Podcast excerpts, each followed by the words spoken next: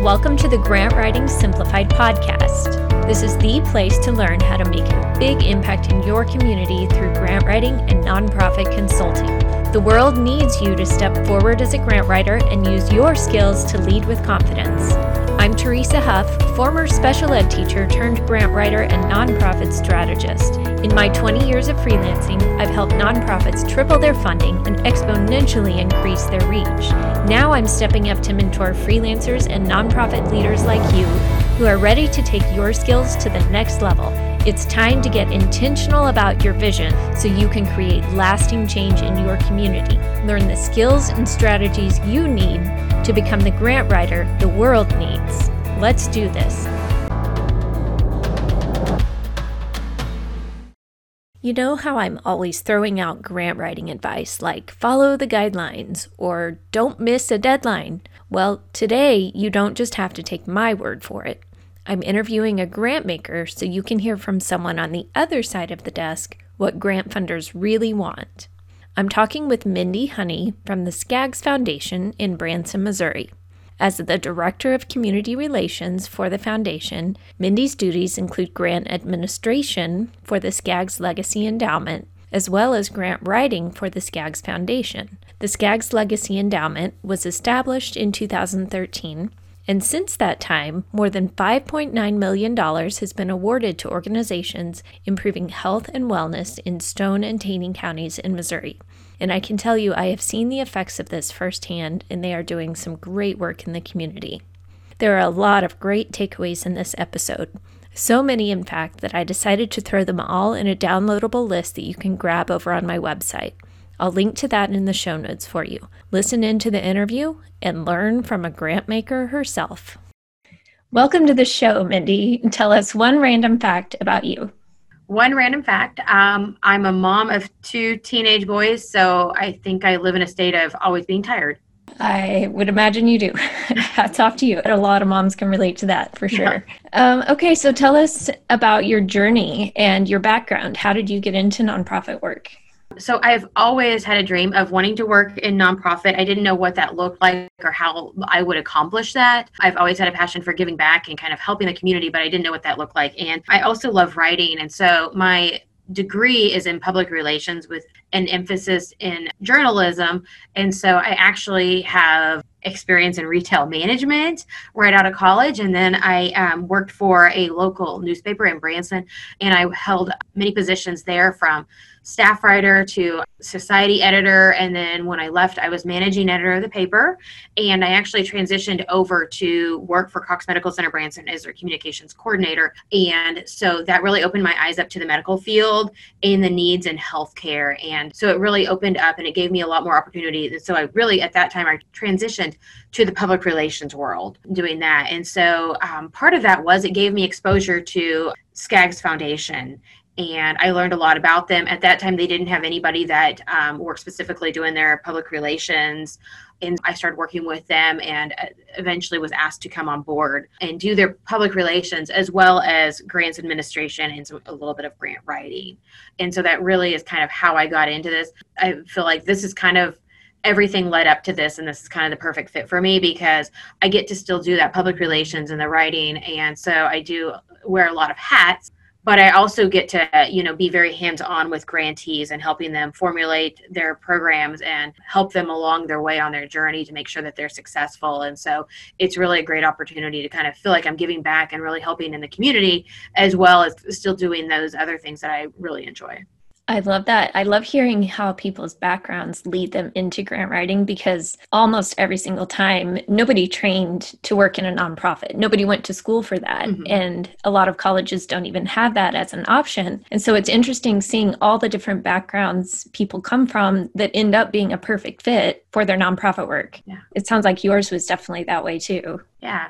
Yeah, it was it was always a dream and you know, it was I didn't know how to get there or what it would look like, but it it works out really good. And kind of every area of my background kind of fits in really well and helps me be able to do my job. It's nice when that all comes together like that. Tell us now, I know you probably wear a lot of hats with what you do, but you kind of oversee the grant making process for the foundation, correct? Yes. Okay, so give us a little peek behind the scenes from the funder's perspective of what it's actually like to run and administer a grant program, to put out the application, the RFP, and then to review the applications. What do you see? What's it like from your side of the desk? Yeah. So, quick history we are a local foundation. Um, we're based in Branson, Missouri. So, how our um, we received the endowment was the hospital here in Branson merged with a larger hospital system, and essentially our foundation was a beneficiary of that essentially purchase price. And so that money came to our foundation. We were already well established and already had things we were doing, and so that became another part of what we did, And, you know, who we are. And so uh, that happened in 2013, and so we developed, um, I wasn't here at the foundation at the time. So the person that was in the grants administration, they developed the program um, and really kind of set those steps into motion. It started out as about a $25 million endowment. Each year, um, we award annually grants we see a lot of different applications come in on an annual basis. We get about 40 to 50 applications each year. On average, we award um, grants to about 25 grantees. One of the big things that we see that people when they start out writing grants is our foundation i think about every foundation is focused on a specific area or specific need. So ours is we're health and wellness focused and our funding is specifically focused on stone and taney counties which is two counties in southwest missouri. And so some of those big things that we see when we're getting those grant applications is organizations that don't pay attention to those very important details that it's health and wellness related and is for Stone and Taney counties because we'll get applications and they'll include other counties. And our our rules our bylaws are very strict and so we can't give money to an organization that if they're going to take it out of the area and serve um, residents not in those two counties. So we see a lot of that I run kind of the process and everything, but the decisions are made by a committee, a volunteer committee of grant committee members who review those applications. And I will tell you, those applications, there's you know, if you get 50 applications, that's a lot to review. And it's really important that those applications really stand out, that there aren't errors. There, the biggest thing is, I would say, is that the project is very clear. And I actually was um, on a panel the other day, and somebody said something that I thought, wow, that's really good. Have somebody who is not familiar with your organization or your project read it and make sure that they understand and can repeat back to you what your goal is. We see a lot of applications with a lot of jargon, and I will tell you the majority of our grants committee members, they're not in the healthcare field or they are, but they're more in administration and things like that. And so when um, their eyes glaze over and they don't know what you're talking about or don't understand what you're saying, those applications, you know, there's a lot to read and there's a lot of people asking for money. And so those applications that aren't clear don't always make it through the next round. So true. That's such a good point. If they have to think too hard about what you're even asking for in the first place, they're not going to keep going. They're not going to dig in as much. That's such good advice. So, how do you go about that then? Do you step in and review the applications first and pull out the ones that maybe don't meet the initial criteria of maybe they left out documents or have too many errors? And then submit the next round to the reviewers or do you just send them all on? I send them all on. We have about a month timeline from the time those applications are due until our committee meets to review those and talk about them and i say review that meeting is about a three hour meeting. All the grants committee members get together typically and go through the applications one by one. And so if somebody leaves something off I mention it, I talk about it, I point it out. And so if they miss a deadline, that's typically a sorry, you know, we need you to make our deadlines and we need you to take this seriously. All those things. Now, the grants committee, that one thing about being a small foundation is there's a little bit of leeway and stuff. And so I think there's a it's a little bit more forgiving when you're working with a foundation like this is that if you've kind of established your history and you've done great work in the past, but you forget and you forget to attach a document or something isn't perfectly clear. When there's that relationship established already and you've been a successful grantee for a while, I think they're more willing to be like, okay, we see the good that you're doing in our community and we see what you're doing already. And we understand everybody's human. And so we still want to help you. And I've seen that kind of compassion and stuff. And so I really like that about being able to be part of a small nonprofit because I know of a lot of organizations that oh, you forgot to attach this or you didn't attach the file in the right format and their application is kicked out, even though they might do amazing work. And so I think that's really great about small foundations like us that we can take it down to a more personal level and we know organizations and we know the good that they're doing and stuff. And so it, it allows us to have a little bit more flexibility through.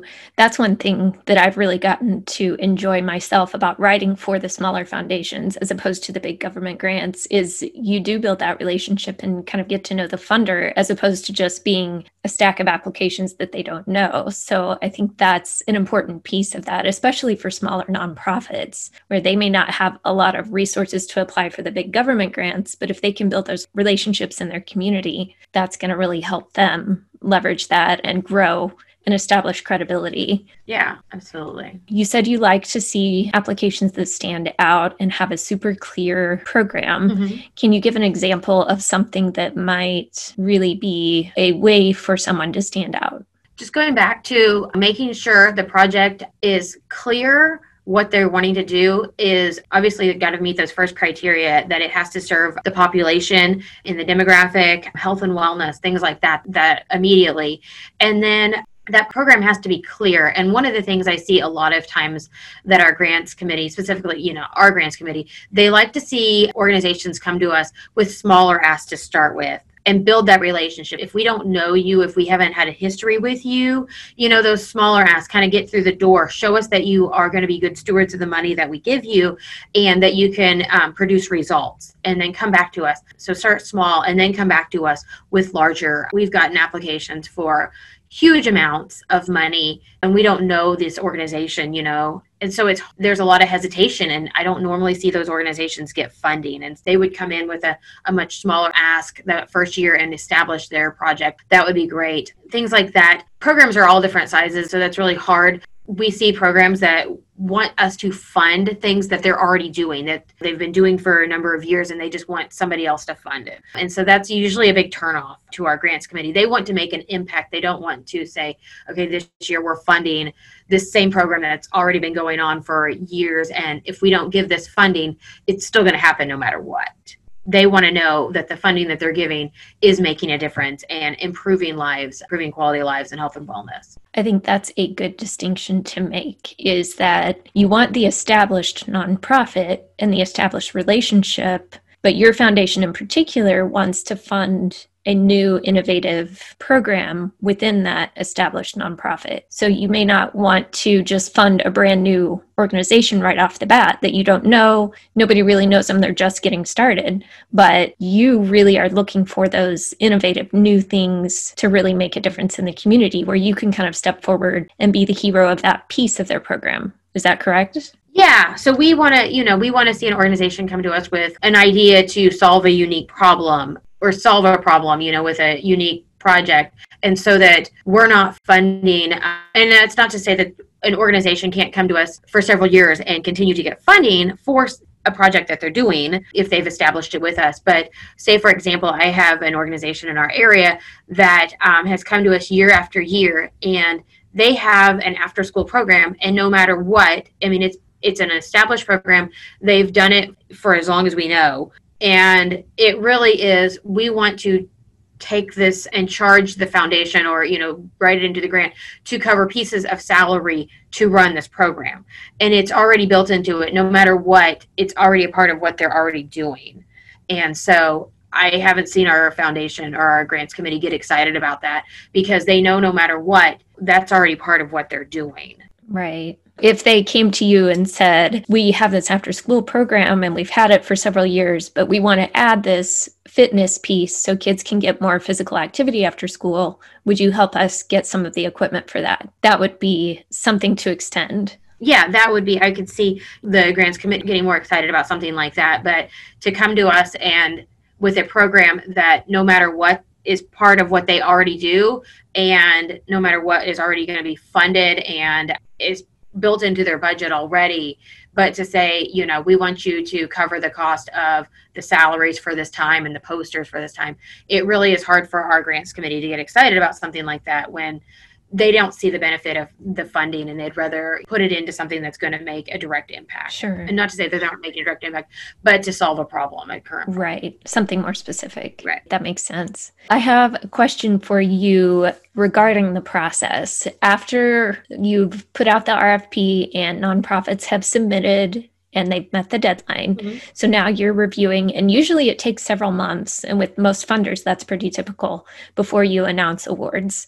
Do you want nonprofits to contact you during that waiting period, or do you kind of just want to be leave us alone let us do our job. What do you recommend there? So one of the things we do is we keep a kind of a timeline on our um, website. And i think each of the applications actually include that kind of timeline what funders can expect. Like for this coming grant cycle concept papers for our larger grants and as well as grant applications for our smaller grants those are all due to us by april 30th and so that gives our grants committee about a month to review. And so they review and in may of next year, they will, um, depending on the size of the grant, for those larger grants, we'll come back to them and let them know whether they're moving on in the process or they're not. If they're moving on, then they um, they get a request for full application, and so then they have a couple months to work on that request for application, full application. And there, in that between time, there could be um, interviews and things like that if needed. And for those smaller applications, though, essentially the committee might kind of makes a decision. It's not finalized though until later. And so they look at those, they decide which ones they plan to fund, which ones they don't plan to fund. And then those are just waiting until September. And so if we move back over and we pick up on those larger grants, during that time, we're still going through the process. Those um, organizations are finalizing their full applications, getting it to us.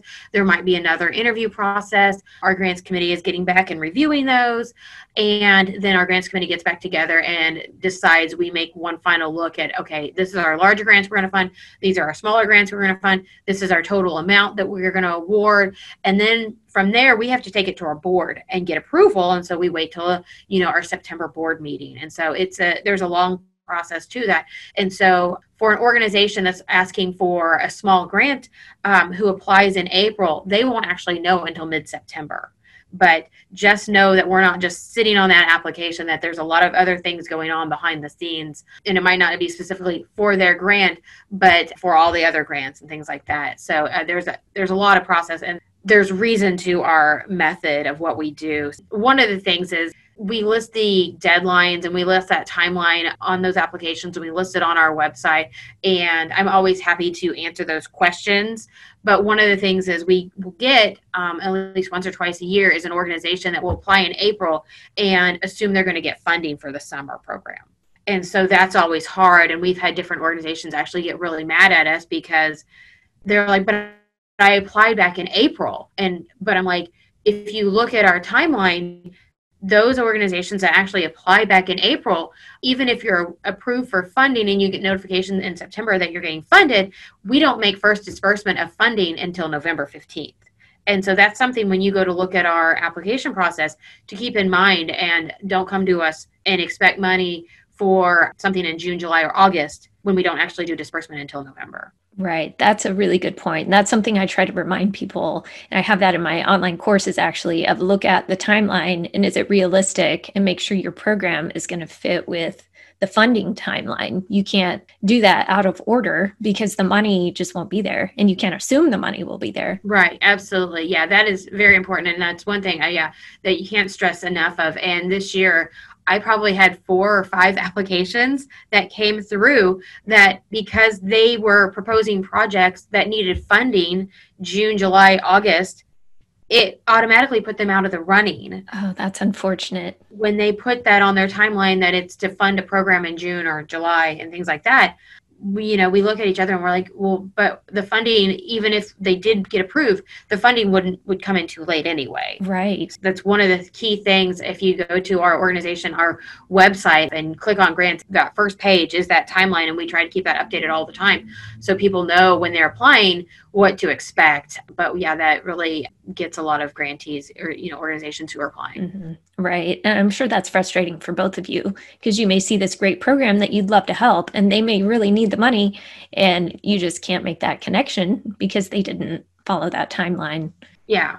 Absolutely. Yeah. And we've tried to, for those that we saw the real value in it, we, you know, we've tried to work with them or help them find other organizations in our community that maybe might be able to help meet their timeline better because we see the value in it it's just that we're restricted by our bylaws. Right. That's another benefit of building the relationships that we talked about and being the smaller funder that you do have those connections in the community and you can say, why don't you talk to this group or this other place that might be able to help you? That's where you can start building that network and helping nonprofits that way too, kind of indirectly. Yeah, we cover just a two county area.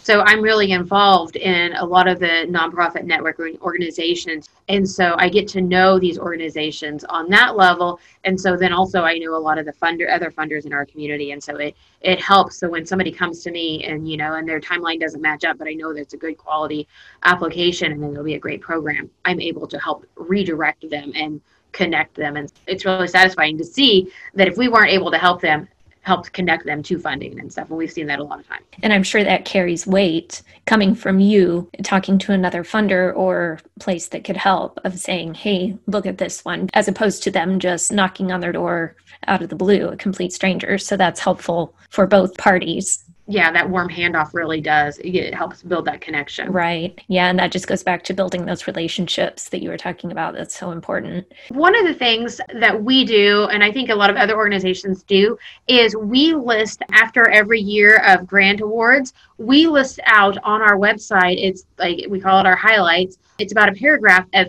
about every one of the programs we're funding. And when somebody comes to me and says, Do you think we would fund X project? And you know and i will be like uh and i often will refer people to go back and review that list of what we funded in the past. And i think that it lists a pdf for every year since 2013 that lists out every one of those projects and um, has information of every one of those projects that we funded. So i think reviewing that before you put a lot of time and effort into putting it together in applications or trying to figure out how to make a project that will will fund go back and look at that and make sure you're not stretching your project to get us to fund it or it, it aligns with what we're looking to fund. Yes, so good. And if anyone listening has taken my courses, just know that I did not give Mindy the script to say that. she just thought of that and said that herself because that's one of the things in my courses that I go through and say, look at their past awards. I'm glad that you brought that up because we did not pre rehearse that. She just came up with that. yeah, absolutely. But no, it's so true. And it is something I say, I can't even tell you how many times a year I say that, but look at what we've awarded in the past, and that'll help you align with what we plan to do. So, in your experience, if a nonprofit is not ready for grants yet, what is something they could be doing in the meantime? Um, fundraising is always an opportunity. There's all different opportunities out there for fundraising and ways you can fundraise or get donors to help support your project, things like that. As a foundation, you know, we we give away grants, but we also before we had the endowment, at our core is we fundraise and we have our own programs that we can't fund through grants. So I get it from both ways. We're always fundraising. We're always working on ways that we're bringing in money. So there's a lot of opportunities to work specifically with donors in your community, those big donors, those big dollar donors, and then also those smaller donors that really can add up. One of the things we're connected to the hospital, and so we're able to bring in a lot of dollars for our smaller programs by working with employee donors. So employees give back through their paychecks. That's a great way. I know of another organization in our community that that's how they make a lot of their funding is employee donors giving to them. That can be huge events, fundraising like that. Obviously, COVID has changed a lot of things, and and I think about any nonprofit is really having to shift gears right now to adjust. But it's it's definitely doable. Right, and those are some great ideas. Besides just sometimes people think, oh, fundraising, or I just have to have this one big event, but those small ways to really add up. And those are great ways to have more diverse sources of income, not just one big thing that you're relying on. And then if something happens like a pandemic and your fundraiser is shut down, you still have other things to fall back on to at least stay running. Right, yeah. And if you have a program, one of the things we found a lot of success with is breaking it down so someone like an organization can feel ownership of a piece of that program. So, say for example, we provide meals to cancer patients receiving chemotherapy in the hospital. So they're not able to leave the infusion room, and so they're there for several hours. And so one of the things we were learning was those patients weren't eating. A lot of them, cancer is stressful on their finances. It takes a lot of time. Family wasn't always able to bring them meals while they're receiving therapy. So one of the things our foundation does is we fund, we work with the hospital cafeteria and we pay for those meals. No questions asked. If you're there through lunchtime, then you receive a free meal. And so we were trying to get people to get behind it was challenging, but one of the things we did is we broke it down that for a month people like an organization could sponsor those meals. And so we put their sticker on those lunch boxes that are delivered. And so it gives them real ownership. And we can say you're going to give us this much money. Well those this is how many meals you're going to provide. It's something rather than just writing a check to an organization it's something that they can feel ownership for and they can really feel like they own that part of that project. And that connection there is important so they can see the results and see the good it's doing as opposed to like you said just a blanket donation. Yeah. That's a great idea and a way to quantify it for the donor because sometimes if they're looking at why should i donate to you over this other foundation asking for money or some other nonprofit or whatever that's a good way to show yours and make it stand out and have that really compelling tug at the heartstrings cause that they can support. Yeah yeah it really builds that connection to you know a program you're really passionate about and they can say well my donation provided cancer center meals for a month and so i know i helped all these patients for an entire month. Right. It just really helps with that connection and so donors really seem to um, be open to things like that rather than just asking for a blanket donation. I like that and even if they can't be on the front lines doing that that's a way to connect that to the front lines of what's happening and the difference they're making yeah, and one of the really nice things you can do, say for you know going back to that cancer center meal program, you can do is take a picture of that lunchbox with that their sticker with their logo sticker on it. You know, maybe with a patient and get obviously get your the patient's approval, but send a picture and say you know thank you and show them that impact, that personal impact that they're making, and so in the future they'll want to give back and continue to make a difference. Such a good idea. So many good takeaways here. I'm excited about these. I'm going to have to write all these out and post them just because there's so much good advice in all this. Thank you so much for taking the time to do this and share from the other perspective, some of these are things that I've advised on and told in my courses do this or that or don't do this, but it's helpful to hear from a funder. You really should think about this because it does make a difference from your perspective, from the other side of things. Yeah. It's interesting that you have some of the grant writing experience too, so you can understand both sides of that experience. Yeah. And one of the things I would add is just to think about after you get the grant, those reports that you have to turn in those are really important in order to get that next grant and if you're going to come back to that, organization and those personal touches can mean a lot i actually had a school i had a assistant superintendent a principal and another individual from a school yesterday come by our office and hand deliver us a whole stack of thank you cards from a elementary school classroom that is been impacted by one of the grants that we provided and so it wasn't just an email, okay, thank you. It wasn't just a grant report, but those personal touches, know that those go back to that grants committee. And I can't wait to share that with them and show them the school district is talking about us and even telling the kids who made this possible. It was a small grant, but yet they took the time to come back to us and bring this stack of personal thank you cards from the kids and stuff. So that those things are huge um, when you're working with a small like foundation like us. That's awesome. And really, those are volunteers, and they put in. I mean, if you have to go through 50 applications, they put in a lot of hours on that and sitting down to review those that takes a lot of brain power and focus. And it's probably a pretty thankless thing. Yeah. They see the results but they probably don't get that one-on-one interaction. So that's a really good point to think of how you can add that personal touch to follow up. Yeah.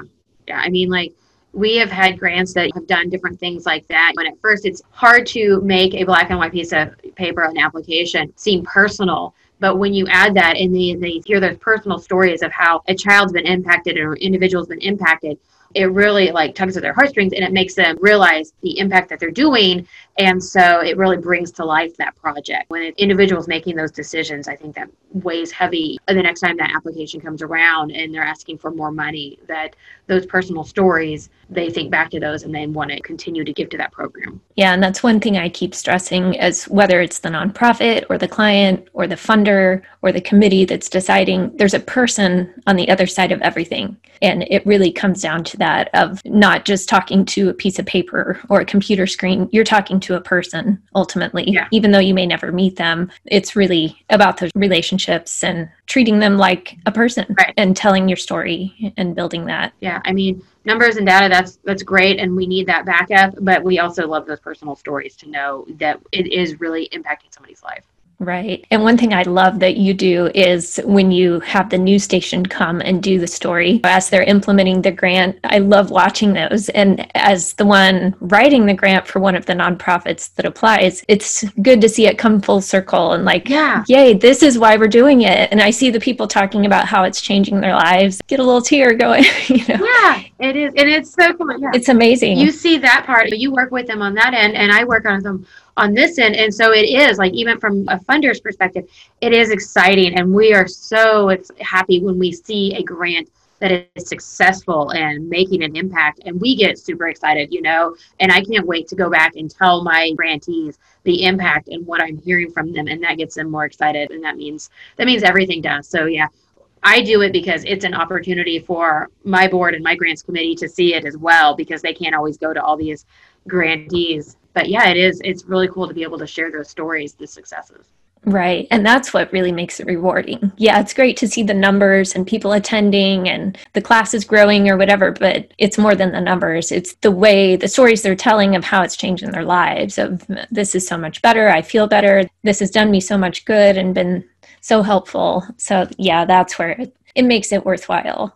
Yeah. All right. Well, this has been so good. Thank you for all of this. This has been so much good information. I yeah. really appreciate your time doing this. So, where can we find you online if somebody wants to learn more about the foundation or see your social media in action and all the things that you're doing in the community? Okay. Um, skaggsfoundation.org is our website. So if they want to learn about our grant program, skaggsfoundation.org. And along the top bar, there's a tab for grants. And so they can click on that. If they hover over that, they'll learn more about our grant program. Again, we have two different levels of grants. We have small grants and we have some larger grants. So they can learn about those. We're on Facebook. We don't have a lot of social media anywhere else but on Facebook. So we try to be really active there. Um, but that's a great way to also keep up with us. And then if they want uh, more information about Skaggs Foundation, they want to get on our email list or a mailing list, they can email me, and that's Mindy, M I N D Y, dot honey, H O N E Y, just like it sounds, at skaggs.net. And so I'm happy to provide more information, whether it's about grants or any of our other programs that we're doing. Okay, sounds good. And I'll link all of that in the show notes too so that people can click over if they want to learn more. And I will just say if someone's looking for a nonprofit to support, this would be a great one because I see all the work you do in the community and how you are good stewards about making sure that it goes to responsible nonprofits. Thank you. Thank you so much for this, and we will stay in touch. And best of luck in your next round. All right. Yes. Thank you.